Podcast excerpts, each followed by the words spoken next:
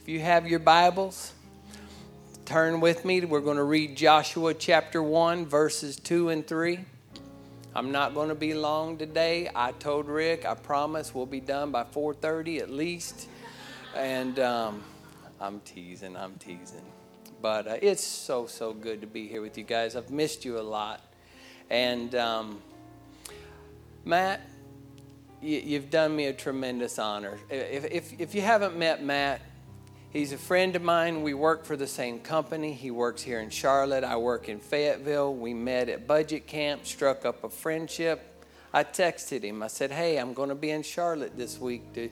Would you like to come? And, and it's a tremendous honor. What you've done is to come and show up. I appreciate that. You are awesome. Thank you. If you have Joshua chapter 1, verses 2 and 3, we're just going to read quickly. Moses, my servant, is dead. Now therefore arise, go over this Jordan, thou and all this people unto the land which I do give them, even to the children of Israel.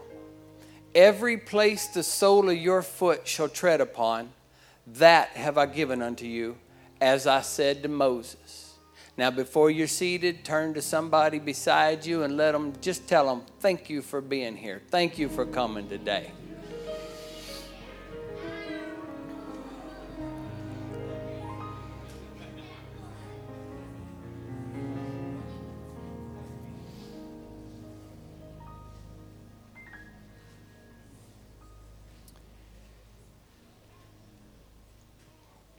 The Bible tells us that the children of Israel were God's chosen people. To no other nation had God ever said, I will bless them that bless you, and I will curse them that curse you. But for a time, the children of Israel were enslaved in Egypt.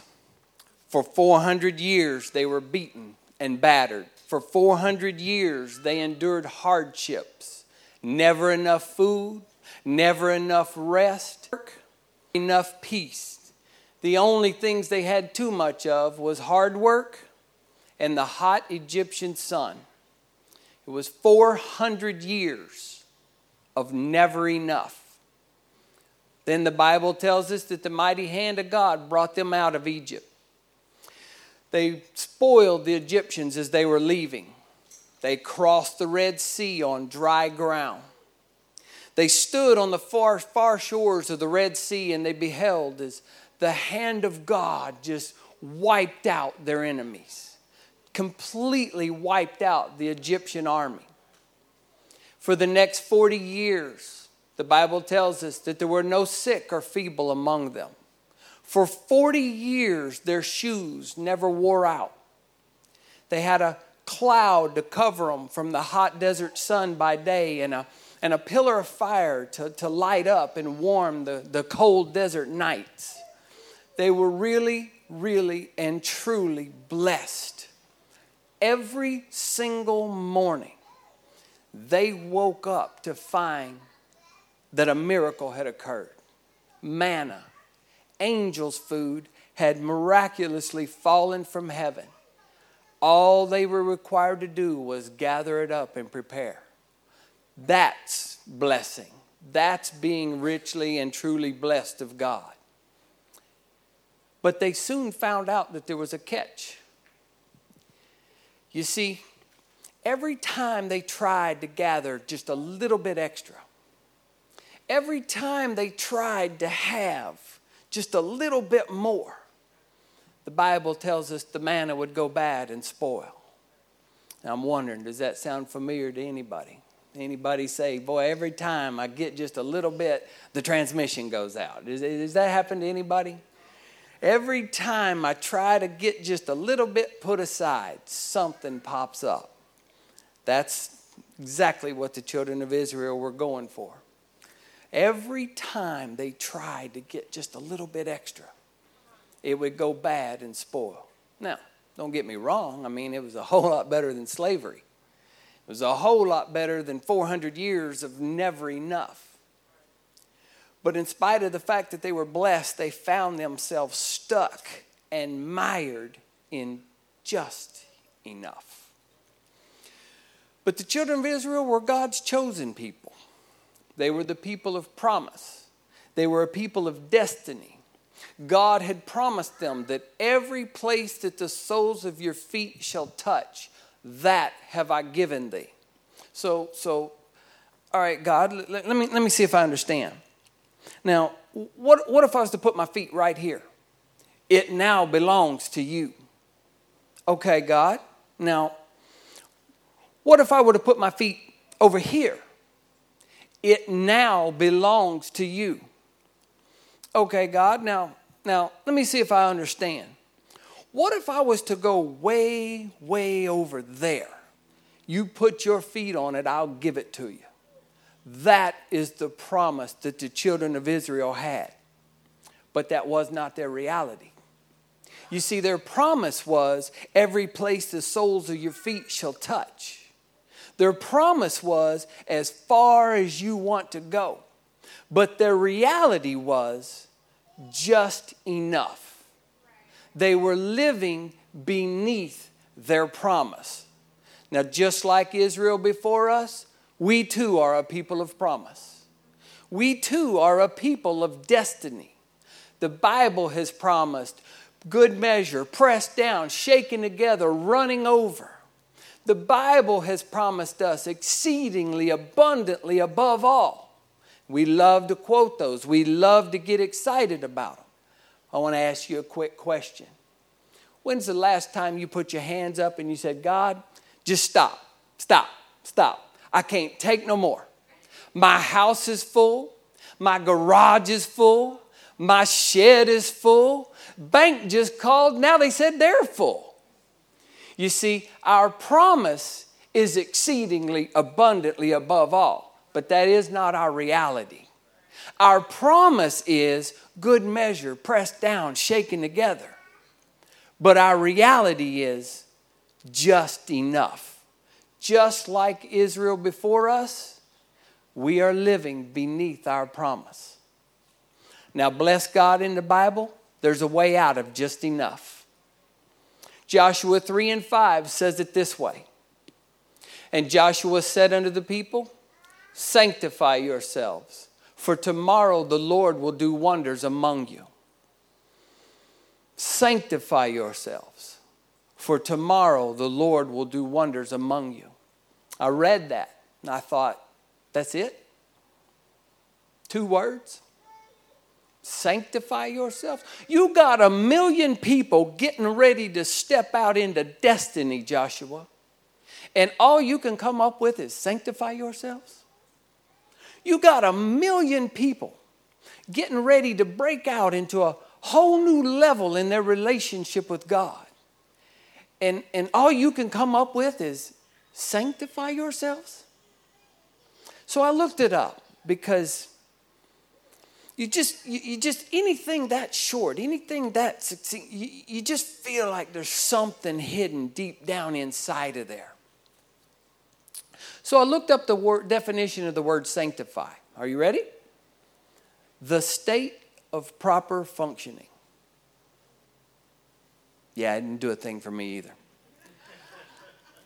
But then I went on to read the second definition of the word sanctify, and I began to get a hold of what it was that Joshua was really telling the children of Israel. Now remember, they're standing at the shores of the Jordan River. They're getting ready to cross into the promised land, and he's telling them, Sanctify yourself because tomorrow the Lord is going to do wonders among you.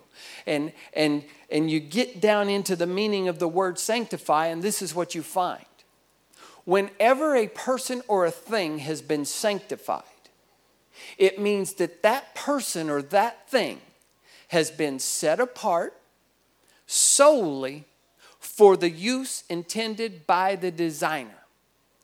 Set apart solely for the use intended by the designer. It's time that we begin to live set apart. I was talking to Rick on the phone, and he was telling me the, the direction that the church has been moving and, and, and where you seem to be positioned right now. And, and I felt like this message, how, how it almost seems like that C3 is, is right on the edge of that Jordan River, getting ready to break out into your new level of relationship with God, getting ready to step out into your promised land. And so the message today is to sanctify yourselves in preparation for that move. What does it mean to sanctify yourself? What does it mean to, to, to sanctify yourself? The first section of it is this.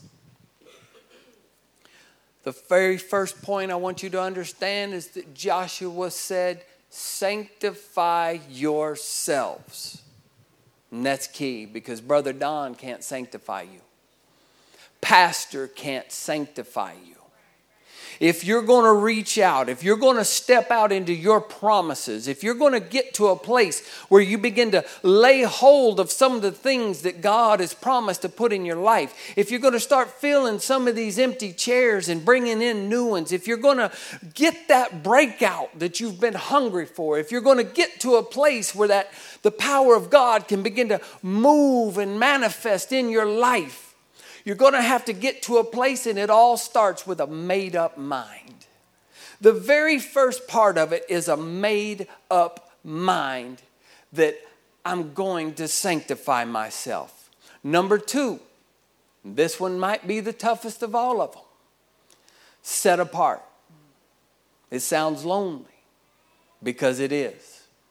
You see, if you're going to get your breakout in God, if, if, if you're going to go deeper in God and become the man or the woman that, that He has called and destined you to be, you're going to have to come to a place where certain things are just no longer going to have the priority that they once did. You're going to have to, and, and forgive me for saying this, I'm not your pastor, but just understand the meaning of what it is that I'm saying. But I believe it's time to turn the TV off and turn the prayer music on. Hey, I'm not saying it's evil. I'm not saying it's bad. I'm just saying, do you want your breakthrough? Do you want to grow in God? Do you want to become the man or woman God has called you to be? It might just be that it's time to turn the TV off and turn the prayer music on. It might be time to put your phone down and pick your Bible up. I'm talking about breaking out. Yes, it's lonely. Yes, it's difficult. Yes, it's tough. Yes, it's worth it yes, it's worth it. Number three, solely. Now, this alludes to a singularity of purpose, being in a state of a made up mind. It's being in unity with what God wants to do in your life. Now, stand with me if you would, please. I'm going to read you number four, and I'm going to get out of God's way. I know you are shocked because. Uh, I'm, I'm usually not this brief. But um, I believe that where the church is right now, I believe that where you are going, I believe that if you will lay hold of this, if you will take this home, chew on it in your mind, incorporate it into your life, I think you're going to begin to see some things begin to happen in your life and in the lives of those around you. Because when we begin to set ourselves apart unto God, it begins to take the handcuffs off of God. We begin to loose him to be free. Like the song says, We are here for you, do what you do. That needs to become our anthem. That needs to become the anthem of our lives. For the use intended by the designer. Now, let me explain sanctification to you in a way that makes sense. How many of you got a treadmill at home and it ain't sanctified? See, a lot of hands. You know why? Whoever designed and built your treadmill never intended you to hang laundry. Whoever designed and built your treadmill, they didn't build it. Now we need to make this real strong because they're going to put some shoe boxes and they're going to put some laundry and they're going to put some. Your treadmill is not sanctified. Your treadmill was designed and built for you to walk and to run and to exercise. How many of you got a weight bench at home? It's not sanctified. Got one on the back porch holding up petunias. Your weight bench was built and designed for you to lift weights. It was when they were building it. Now we need to make it so big because they're probably going to put some tomatoes and some lavender and a little bit of petunias and, and maybe a cucumber. Your weight bench is not sanctified. Why? Because it's not operating according to the purpose that the designer had in mind.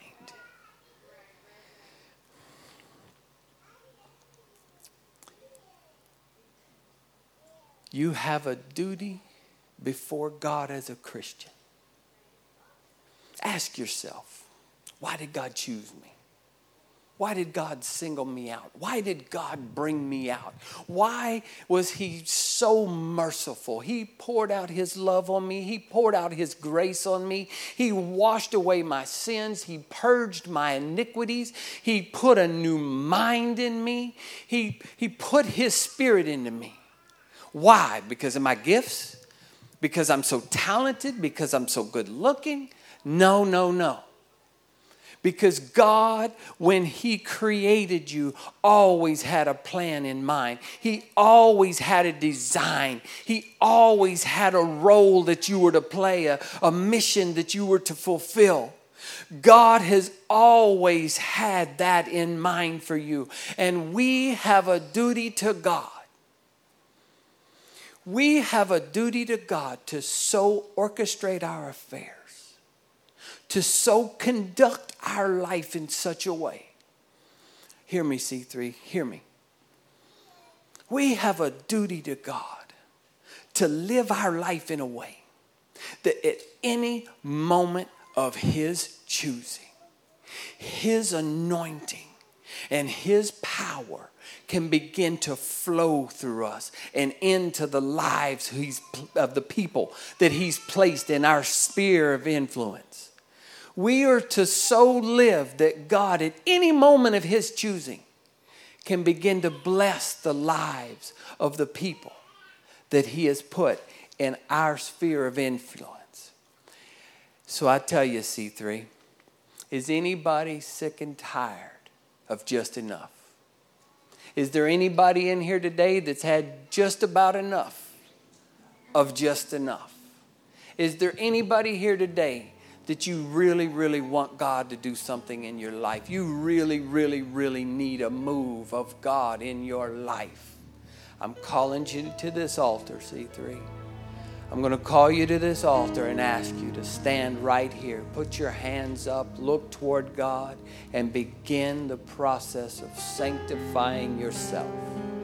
Sanctify yourself, a made up mind to fulfill His purpose, a made up mind to set yourself apart and, and pull your things, self toward the things of God, a made up mind to do and fulfill His will, to fulfill His purpose to fulfill His plan in your life, to take the handcuffs off of God, to take the brakes off of God's Spirit from flowing in your life and in the lives of the people around you. Are you sick and tired of your mom being sick?